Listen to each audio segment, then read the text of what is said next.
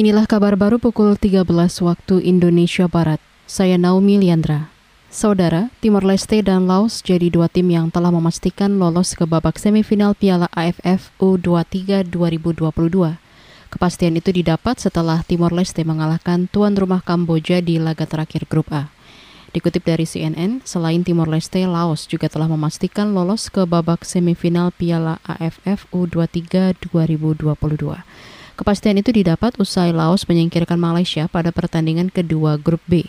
Kini dua tiket semifinal Piala A F F U dua puluh tiga masih diperebutkan dari grup C antara Vietnam dan Thailand yang akan bertemu Selasa dua puluh dua Februari malam dan tim runner-up terbaik dari semua grup. Sementara itu, Indonesia dan Myanmar sebelumnya menyatakan mundur sebelum Piala A F F U dua puluh tiga dimulai lantaran kasus covid sembilan belas yang menyerang tim mereka. Badan Meteorologi, Klimatologi, dan Geofisika B M K G mengatakan potensi cuaca ekstrim seperti fenomena hujan es masih terjadi hingga April. Sebelumnya, kejadian cuaca ekstrim berupa fenomena hujan es terjadi dalam sepekan terakhir di beberapa wilayah, seperti Surabaya, Lampung, Bekasi, dan lainnya. Dikutip dari Antara, kejadian tersebut disertai juga dengan hujan intensitas lebat dalam durasi singkat yang disertai kilat atau petir dan angin kencang. Fenomena hujan es dapat terjadi karena dipicu oleh adanya pola konektivitas di atmosfer dalam skala lokal regional yang signifikan.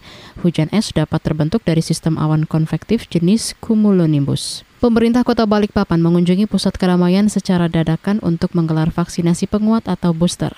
Kepala Dinas Kesehatan Kota Balikpapan, Andi Sri Juliarti, mengatakan upaya ini dilakukan karena capaian vaksinasi untuk dosis ketiga di wilayahnya masih sangat rendah.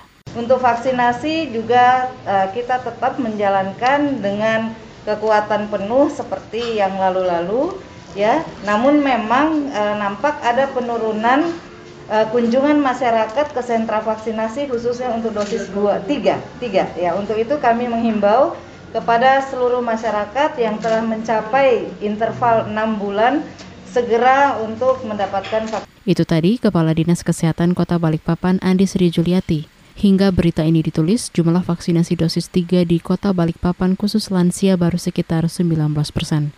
Sementara vaksinasi umum sekitar sepuluh persen dan petugas pelayanan publik hanya mencapai tujuh persen. Saudara, demikian kabar baru K B R. Saya Naomi Liandra, undur diri.